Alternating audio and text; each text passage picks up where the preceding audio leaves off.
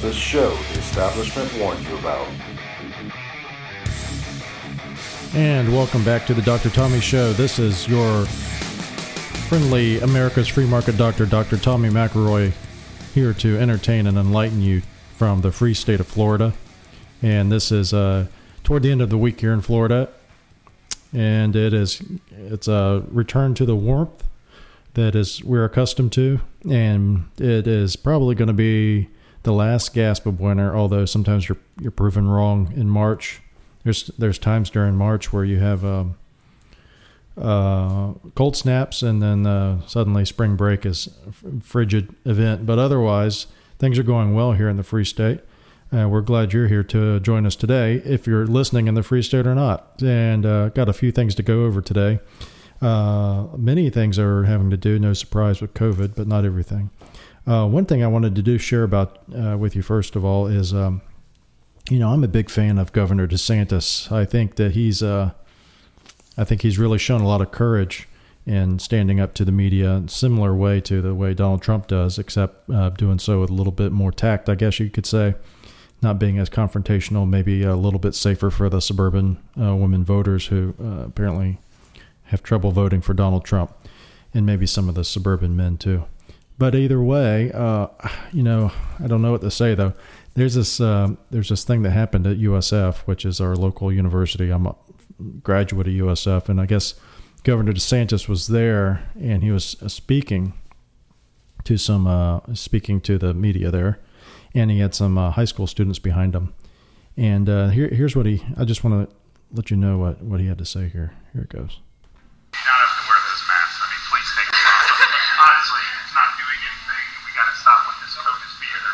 So if you want to wear it, fine. But this is this is ridiculous. And so he says, um, All right. Well, it's good to be at USF. yeah, so here he is. Uh, he's, he's standing up there, and there's these kids behind him, and they're wearing these masks. And uh, DeSantis walks up and he goes, You do not have to wear those masks. I mean, please take them off. Honestly, it's not going to do anything, and we've got to stop this COVID theater. So if you want to wear it, fine, but this is ridiculous. So uh, that is, uh, I'm, I'm, I'm surprised by that because that is, uh, you know, as, as this headline says from Newsweek, Ron DeSantis attacked by parents after a video of him bullying students goes viral. And uh, so Ron DeSantis is here telling these students, you don't have to wear this mask. And this is taken by many as seeing as um, outright attack on these students and their rights to wear a mask. Yeah, one of the parents says um, uh, his his mother tells him to wear the mask. I tell him it's his choice, so he made that choice. And the governor has no right to tell no kid or no one that they can't or can't wear a mask. He doesn't have that right. Hmm, well, uh, I think that's exactly what he has been saying. He's uh, he's been saying that as far as uh, masking is concerned, that you actually do have the right as a parent to um, let your kid wear or not wear a mask. But here it is, uh, right here on uh, Newsweek, reporting that. Um, he says he was been accused of this is an epidemiologist who tweeted, which is the modern equivalent of uh, writing a, uh masterpiece uh, novel.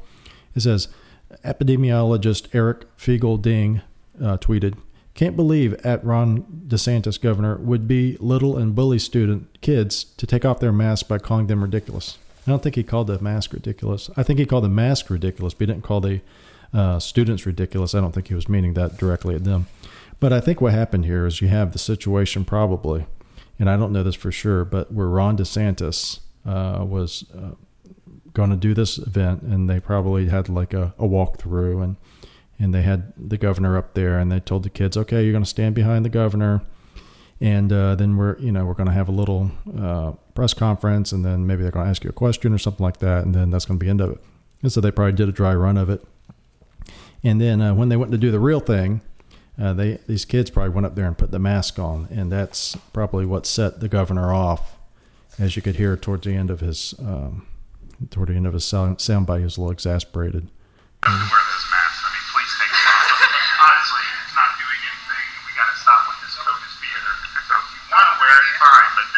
this is ridiculous. All right. Well, it's good to be at USF. Yeah, so here goes. He was a he was exasperated, as you could tell. But like I said, you know, surprising that the governor would attack these students like that, and a little bit uh, taken aback by that. So, um, what else do we have here? Uh, this is some more stuff about the uh, surgeon uh, Florida politics here. This is a this is a thing from Fox News. So we have had this uh, Surgeon General here, uh, Doctor. I don't want to say his name wrong. His name is Doctor Ladapo. Okay, so he's a Surgeon General now, and this is uh, the Florida State Senate confirmed Georgia uh, Georgia Governor Ron DeSantis pick for Surgeon General Joseph A. Ladapo, who has vocally opposed mask mandates in schools, saying the data does not support such uh, restrictions. This guy has been dragged through the mud. And uh, it's interesting to note uh, oh, what, I, what I think is interesting to note is uh, Dr. Ladapo, who happens to be black, does not receive any credit at all for what he actually says. It says uh, Ladapo, who DeSantis appointed in September after the former Surgeon General resigned, said that, quote, there's a substantial gap between the quality of data out there supporting masking kids, yielding any bit benefit for kids whatsoever. Factual. And we have and what we're hearing from some of our public health leadership in other states and nationally. Uh, so he's, he's saying, look, there's no data, which is true. There's no good data out there that says that there's been any changes at all with masking. I think masking uh, has been proven to be completely, uh, as a as a as a uh, as a policy, completely uh, uh, having no impact at all. There's nowhere in the United States, nor is there anywhere in the world where you could point to a situation where there's been masking rules either uh, put in place or or not put in place that made a difference in the number of COVID cases or the number of uh, COVID deaths. And actually, we had this situation here at our local school district where there was a COVID um, COVID there was masking requirements, and then the, this is earlier on in the year, and DeSantis uh, fault this, but the local school districts, including Hillsborough County, which is a blue county, uh, were causing the children to have to wear masks, and they were mandating it, and you couldn't get out of it. There was no no parents opt out or nothing. This is what set off the whole mask mandate uh, discussion. And uh, so anyway, uh, they had a, a um, what they call it, a dashboard that we could look up, and there showed the masks uh, when the mask when actually it just showed COVID cases. And then when they did the COVID cases, the COVID cases were rising, right? So then they implemented a mask mandate. And shockingly, in the next two weeks, the COVID cases dropped a little bit. But then they went back and they went higher than they've ever been. And then maybe they went back a little bit. But in the end of it, the, the curve was uh, not significantly changed with or without masking. So we have uh, Dr. Lapato saying that putting a mask or something on your child's face, that's a parent's decision. It's not a school's decision. It's not a school board's decision. It's not a governor's decision. It's no one else's decision except for the parent. And the parents are being placed in these are being placed in these impossible situations. So here we are, uh, black surgeon general being criticized very heavily in the news for saying what is probably uh, uh, pretty much a, generally understood thing now that masks do not change things. And then what, what does Charlie Crist weigh in? Uh, it says Representative Charlie Crist, a former governor and current candidate for 2022 gubernatorial race against DeSantis, attacked Ladapo after the confirmation. This is from a tweet. Like I said, uh, I think this is a tweet. Breaking DeSantis anti vax Surgeon General nominee Dr. Joseph Ladapo was just confirmed by uh, confirmed as the uh, confirmed as by the Florida Senate. I don't know what he's writing there. Floridians deserve our top doc to be a real medical professional dedicated to protect and serve our citizens. And that's not Dr. Ladapo. And I think that's, to me, very disrespectful to say that, uh, that because of this policy decision that uh, is not shared by uh, Charlie Crist, who is not a physician, uh, that Dr. Ladapo is says he's not our top doc. He's not a real medical professional, and he's not dedicated to serving and protecting our citizens.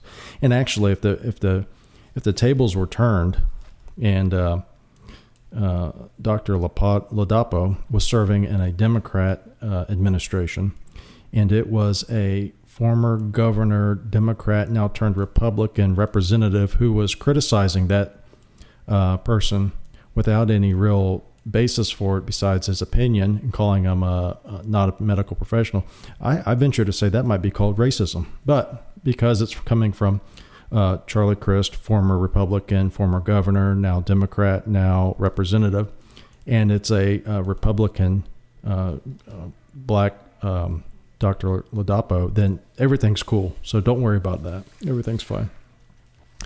So that was uh, February 24. Okay. Well, interesting. So J- Charlie Crist is not on board with Dr. Ladapo. But here we go. Da-da-da, February 28. Democrat Charlie Crist suddenly decides it's time to, quote, move past the coronavirus. Representative Charlie Crist, Democrat Florida, who's vying to challenge Florida Governor Ron DeSantis in this year's gubernatorial race in the Sunshine State, has suddenly decided it's time to move past the China virus, China coronavirus, after one year over one year after DeSantis has already done so. This is from Breitbart. That's why they call it the Chinese coronavirus. Yeah, you know how that you know how that goes.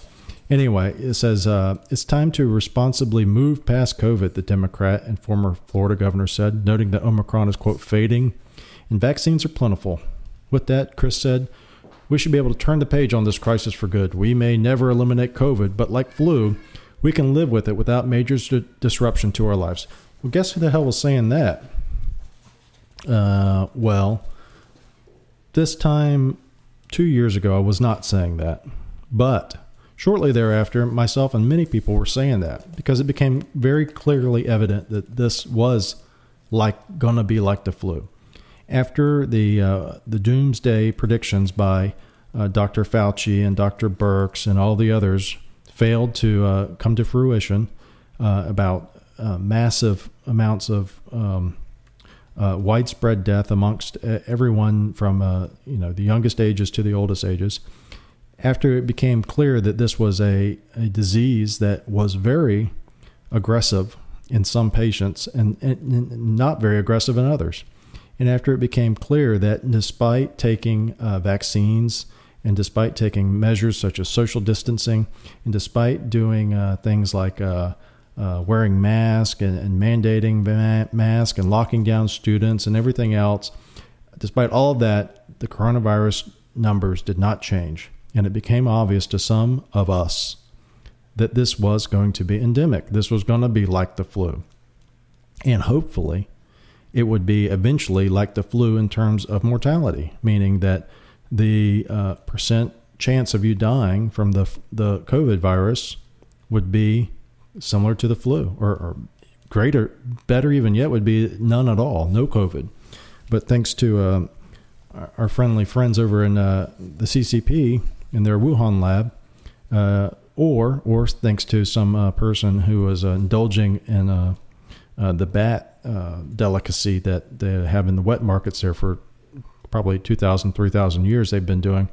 It, coronavirus may have come from that bat too, although we haven't found that bat yet, or any of those bats actually to have that coronavirus. But either way, whether it came from a lab accidentally, most likely, or if it came from someone uh, just chowing down on bats in the wet market, uh, we have the coronavirus, and it would be nice if it would go away. But this this destruction that's taken place over the last two years um, amongst people is just unforgivable. And when you have the guy like Charlie Crist who says, we may never eliminate COVID, but like the flu, we can live with it without a major disruption to our lives. For him to come out here and say this after two years, and then and after four days of just saying that uh, this govern uh, Surgeon General Dr. Ladapo was all wet and, trying to say basically the same thing, like we have to, uh, you know, use common sense, uh, wearing mask. It's really uh, it's kind of insulting to the intelligence if you're uh, if you're in that in that game of listening to politicians. And then Charlie Crist continues, I'm running so you'll be in charge again. You will have a governor who will work for the people to rebuild this economy, to rebuild our schools, and to unite us again. It's time to put political division behind us and to unite our state around our shared values. And yeah, that's always the same boilerplate crap that they do whenever they do these addresses. They get they spend the first part of their speech tearing everybody apart on the other side, telling them telling everybody how they're these people are animals, they're they're terrible people. Uh, not a real professional, doesn't care about uh, people, and then in the next sentence he's like, "Oh, we're gonna we're gonna run to unite everybody, and we're gonna we're gonna be the ones to uh, put everybody uh, on the same page and move forward together, holding hands, singing "Kumbaya." I remember uh, Charlie Crist uh, when I was a medical student, actually, just starting uh, medical school. This nearly 20 years ago now. Charlie Crist was running for, believe it was uh, education commissioner or dog catcher or something, and he was there uh, in Tampa with then Governor George W. Bush at a campaign event, and um, Governor Bush said. Um, um, I want to introduce here Chalkboard Charlie, or I'm sorry, Chain Gang Charlie, because he was the Attorney General before that, and they call it so. His nickname was Chain Gang Charlie because I, I think he may have brought chain gangs back for a period of time. I can't remember, but either way, Chain Gang Charlie. But now he's going to be called Chalkboard Charlie because he was running for Education Commissioner anyway. So he runs for that, and then he becomes governor. And then something funny happened. He got ambitious. He says, "You know what? I'm governor now. I'm going to be senator." and I'm going to step away from the governor's uh, mansion four years into this, and I'm going to go to be the senator. And it was expected that he would win. And he was the darling of the establishment, much the same way that any establishment uh, politician is the darling. They just think he is. They thought he was the he was the guy. He was going to be the one to uh, go be in Washington and, and, and fill the coffers of all the Chamber of Commerce uh, don- donators and uh, all of the uh, corporatists and everything. He was the guy. Well, and then know, what happened was a Tea Party happened, and then Marco Rubio happened, and Marco Rubio, who became um, a star essentially during that race after he trounced uh, Charlie Crist on on the mantle of the Tea Party, uh, put Charlie Crist into a funk in which he has never recovered. And now it was so bad that during that primary, Charlie Crist uh, not only uh, stopped being a Republican and became an independent, eventually, eventually it was so bad that he was switched over to Democrats. So the trouncing that he took from uh, uh, Rick Scott later and then Marco Rubio in the first time is just just too much. And now uh, Charlie Crist is Democrat representative down here in the uh, great state of Florida. Uh, what's up? So back to COVID news. This is from the WHO. Two years ago, the WHO claimed COVID mortality was expected to be 3.4%. We called BS. Today, the Gateway Pundit was proven right again. This is from the Gateway Pundit. It says that the uh, uh, Based on recent data from the CDC, the U.S. is estimated to have around 140 million people who have contracted the China coronavirus. This is almost half the U.S. population. The true number of COVID infections in the United States may be double official figures the Centers for Disease Control and Prevention reports. The agency estimates there have been 140 million COVID 19 cases in the U.S. from the virus's arrival in America in early 2020 until now. This is another thing that bothers me, bothered me, and bothers me. The whole time during this whole COVID situation, which um, was concentrating mostly on regulations, mandates, top down uh, government enforcement of policies that were going to make your life better. Uh, no time during this uh, this pandemic was there any real discussion about what is the things that we need to do to treat COVID. What are some of the risk factors besides not wearing a mask that make you um, susceptible? You know, we never heard anything about vitamin D, which we talked about earlier in another podcast about how it's helpful potentially in helping with COVID. We never heard any of that stuff. But all we did hear about was the cases, the cases, the cases, and the deaths, the deaths, the deaths. So it's easy to for if you look at things and someone dies from COVID or with COVID, and you count that person. Some poor soul dies from COVID, and you count that person. And then you say, well, we need to find out how many people have died from COVID the way that they were doing it with coronavirus was to say, all right, so this person died from coronavirus um, or died with coronavirus. They are they count. We need to find out what is the denominator for this number. We have this number of people who have passed away. Now we need to find out what is the denominator for that number. And what do they do? They say, well, how many cases are there? And then how do they find the cases? So they say, well, how many people have tested positive for this disease? Now, you and I both know that that is not going to capture everyone. And I believe that the CDC's number, not because I'm smarter than the CDC, but because I have common sense, that they estimate 140 million cases, uh, approximately double official figures. I think that's a huge underestimation. Why do I say that? Well, early, early, early, early on in this COVID thing, there were studies coming out that showed in small counties and things of this nature, and doing studies with uh, um, antibodies, which is another thing we never hear about antibodies. I'll get back to that. But anyway, they they did these studies and they looked at antibodies. I think in one place they tested the uh, the sewage, and, and they were de- able to determine that a huge proportion of people in those communities had contracted COVID. And uh, some of some I saw some estimates they said up to 40 times what was reported. Why do I go back to that? Well, when you hear a death rate, the numerator of the denominator, if the denominator is very small and the numerator is, you know, is whatever it is, but the denominator is small, you're going to have a huge percentage potentially. Uh, but if you're not counting everybody and that denominator is artificially small, as happened, is what happened, then you can drive fear. You can tell people that the mortality is 3.4%. Mortality may be higher. You know, you're going to die. Wear a mask. Uh, stay home from your job. Quit your job. Uh, lock down your kids. Lock, lock down your family member. Uh, wave at grandma and grandpa through the glass window. This is going to help us. Uh, listen to Dr. Fauci. Don't listen to Dr. Birx because uh, uh, when she goes out with her family cavorting, she doesn't wear a mask, and then she told us to wear a mask. So it's all this is this gets back to this. Just I, I don't know if it's hubris or whatever the case is on this on the on the part of government to just be complete not completely truthful with the American people. And it's funny, it brings to mind one thing that they said recently.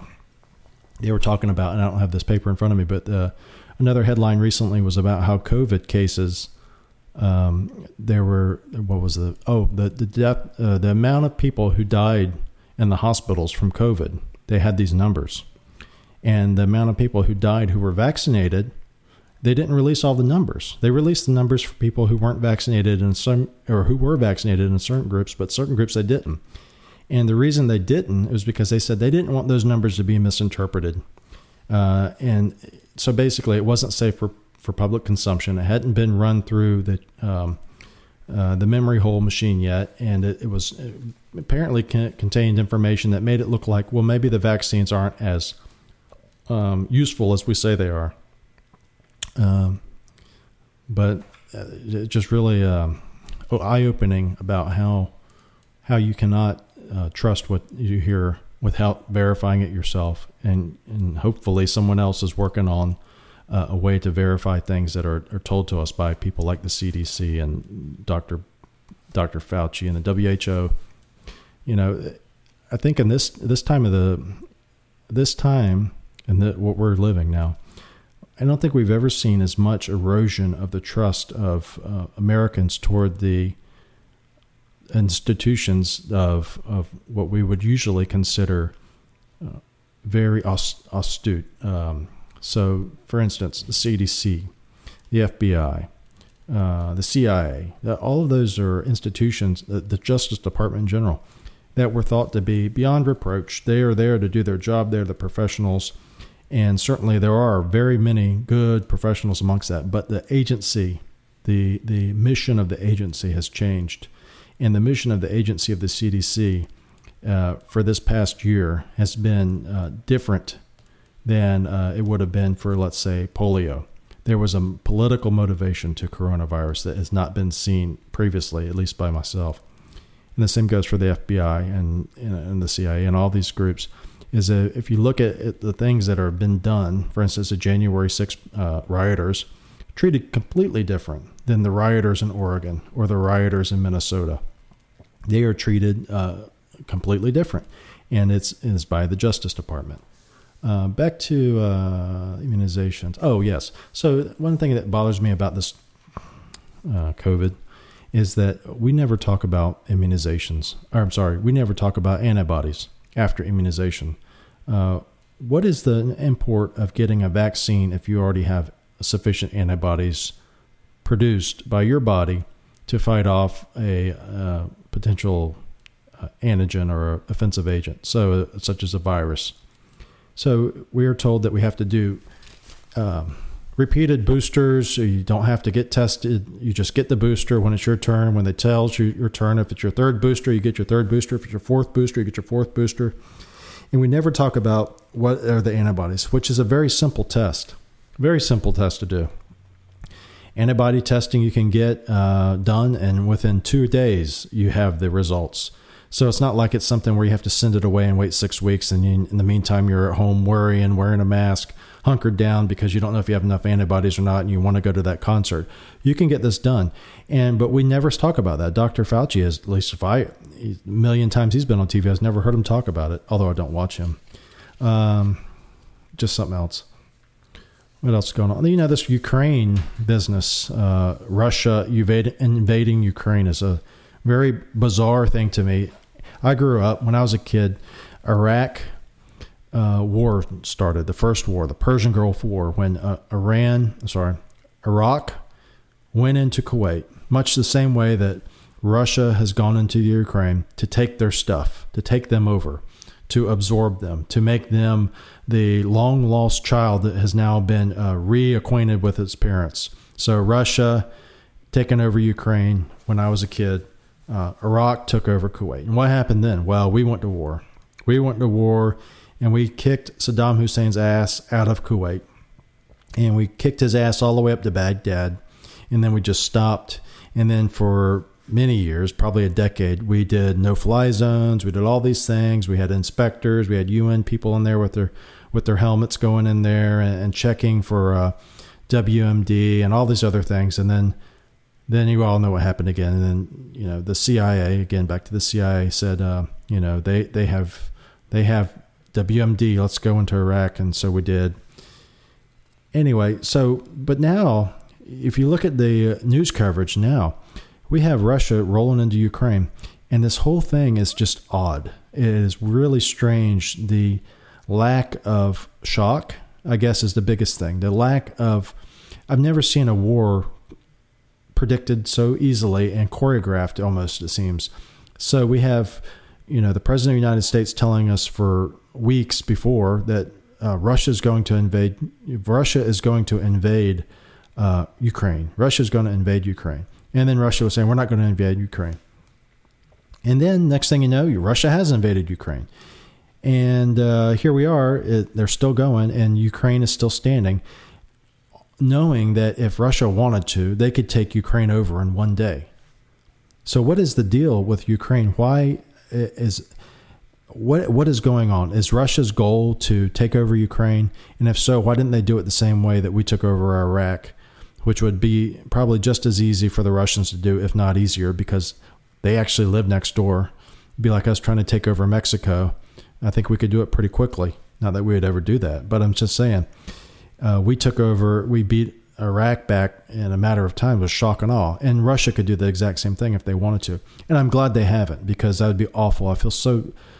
When I see this thing on, on TV, I just think of those children and I think of my own child children and think about how frightening it would be if you were being invaded, attacked, and you did nothing. And here you are being bombed. So I don't know what this Ukraine situation is and, and what the Russia situation. I just I'm little I'm very cynical about what is the end game. Who is benefiting is the big thing. Who is making money off this? And I know one thing's for sure is and many people have said this is Putin would not have done this if Donald Trump was in office.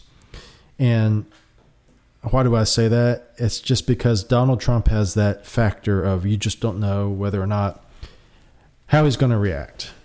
You know how Joe Biden's going to react. You know what a, a limp wristed response you're going to get from Joe Biden. But Donald Trump, you don't know how he's going to react. And it's, I read an article, and this is, you know, this doesn't have a recording or anything, but there was an article that said that Putin actually met with Trump and was talking to Trump and said, uh, you know, uh, you can't take Ukraine. I know you want it, but you can't have it. And if you do take Ukraine, I'm going to hit Moscow. And uh, Putin was there, and he kind of laughed and said, "No way." And then Trump said, uh, "All those beautiful turrets blown to pieces," or something to that effect, talking about the turrets in Moscow uh, from the uh, that was designed by an architect who was subsequently blinded. back in the days of the czars. But either way, yeah. So you don't know if this guy's for real. And um, there was a time when um, Trump was having dinner or dessert with Xi down in Mar-a-Lago, and they were having dessert. In the middle of dessert, Trump took off time to go announce that he had just bombed Syria, and then he came back and finished his dessert. And it's kind of just you just don't know with that guy. But with Biden, you know what's going to go on. And how do you know what's going to go on? Because they're fundamentally unserious. Um, this is something. This is Pete Buttigieg uh, on Keystone Pipe. This is from Breitbart. Pete Buttigieg on Keystone Pipeline amid Ukraine invasion. Quote or not quote, we don't want, quote, permanent solutions to short term problems. Transportation Secretary Pete Buttigieg said Wednesday on MSNBC's The 11th Hour, uh, probably gets as many views as I get, that this is that to combat oil prices skyrocketing amid the Russian invasion of Ukraine, President Joe Biden did not want to authorize the Keystone pipeline. So they're saying, you know, Russia's invaded Ukraine. You're telling us it's going to hurt. You, you, you warned us, and you, you feel our pain, and yet you're still not going to authorize the Keystone pipeline, which would give us once again on the road to energy independence like we had before. And uh, so just shows you how fundamentally unserious not only is Pete Buttigieg and Joe Biden, but just in general, how unserious the federal government is and how incapable the federal government is to solving problems that really matter. Uh, he added, Buttigieg said, Look, the president has said all the options are on the table, but we need to make sure that they're not galloping after permanent solutions to an immediate short term problem where more strategic and strategic and tactical actions in the short term can make a difference. Um, so, so he's and he says, like you have with a strategic reserve, which exists partly in order to respond to situations like this. So, in Pete's mind, you know, we don't need to be galloping to solutions because this is only going to be a short term problem. Acting as if though the reason gas is high is because Russia invaded Ukraine. This is another myth that the media has been trying to push, which is BS. And then he adds, this is the stupidest part. He added, the president has laid policies that are going to help cushion the impacts of any volatility in energy markets in the future by building up much more of a diversified and homegrown energy base for this country. He means solar power. He means windmills. Now, you tell me how in the hell's uh, a windmill or solar power is going to help me in the short term? And he's talking about not ga- not galloping towards permanent solutions for short term problems. Well, this is not a short term solution that he's talking about, and it's going to, in my mind, never be a solution. I was just I was uh, trying to blow leaves off the other day, and I have a lithium ion battery leaf blower, and it works very well. Actually, I love it. it. Works better than the gasoline leaf blower I used to have. And I went to go blow the leaves off, and uh, sure enough, uh, the battery was dead. So I was, ah, that sucks. So then I went and put the battery on, and we had to go somewhere, so I didn't even bother. I didn't that whole day. The leaves just sat on the patio. I didn't even get to do it. Next day, battery was fully charged. Went out and hooked it up to the leaf blower, and then away went the leaves. Bloom, gone, just like that. And I was thinking, well, this is uh, this is all right because you know what? The battery got charged. I blew off the leaves. Now picture yourself traveling cross country, screaming kids. You want to get to New York in time for uh, some important event. Now you have to park your car and you have to charge it. And if you have some type of special supercharger, it can do it in 45 minutes. Otherwise, you're looking at several hours. Who the hell wants to do that instead of just stopping at the gas station, putting gas into your car, and then leaving in five minutes? And they'll say, well, it's to help the earth. Okay, so you're telling me that the energy you put into your car from the gas pump, I'm sorry, from the electrical pump, that that energy came from solar power and wind. It did not. It came from fossil fuels. It came from natural gas, most likely, or coal, and it, and some and some percentage came from renewable energy. But just back to this Pete Buttigieg, he goes, we we don't want to gallop after permanent solutions to short term problems. It's completely indic- eh, um, illustrative of how they just don't get it. A few more things here. Oh, this is, I you know I'm as uh, what's the word for it? Cynical about uh, uh, social media as anybody. You know, uh, but here it is. This has really destroyed. I wanted to believe, but this has really destroyed my belief in social media as a, as a good for society. this is from WFLA, our local news um, local uh, 970 WFLA AM station. Uh, TikTok star busted after shoes he wore in videos were linked to robberies. A Detroit TikTok star accused of committing a string of armed robberies was nabbed thanks to an eagle eyed fan of his videos.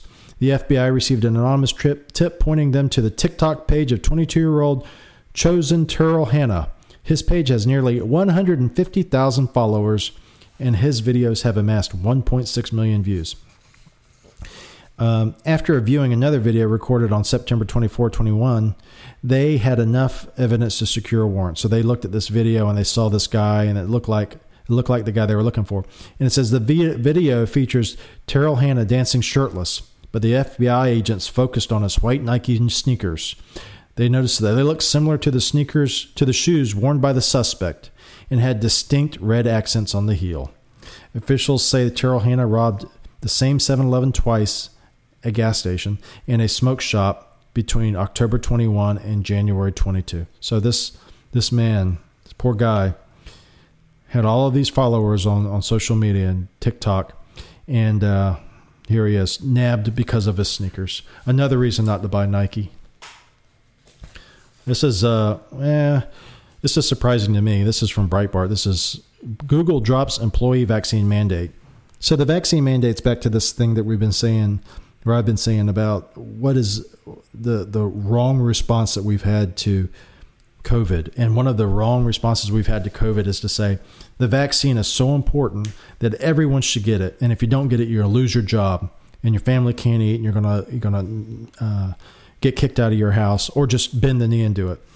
And so this is this has been you know throughout all kinds of all, companies across the board. And as we know, you know Joe Biden tried to do this with OSHA, and it got it got shut down by the uh, the Supreme Court, notwithstanding the uh, medical opinions of uh, Justice Breyer and Kagan and um, Sotomayor.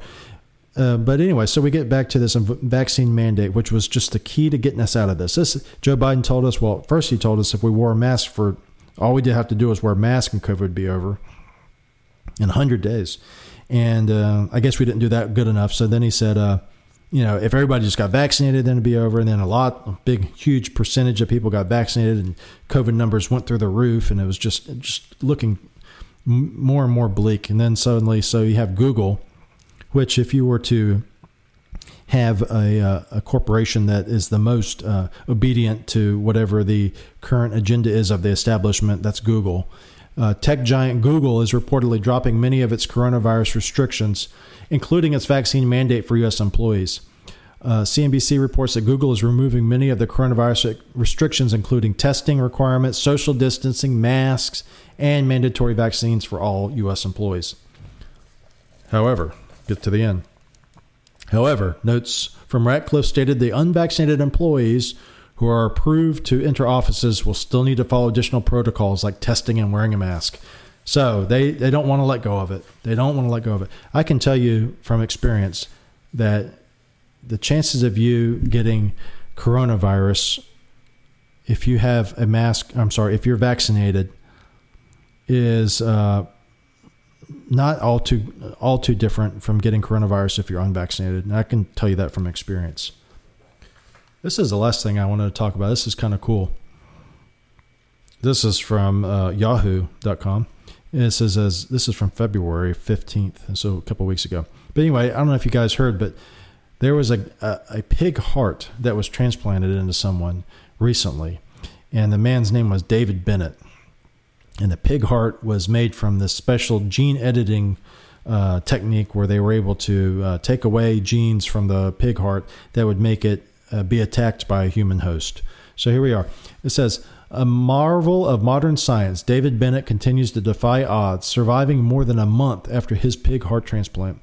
On Sunday, Bennett sat up in bed and meekly sang "America the Beautiful," uh, as someone somebody belted out their rendition prior to Super Bowl to the Super Bowl uh, which I didn't say.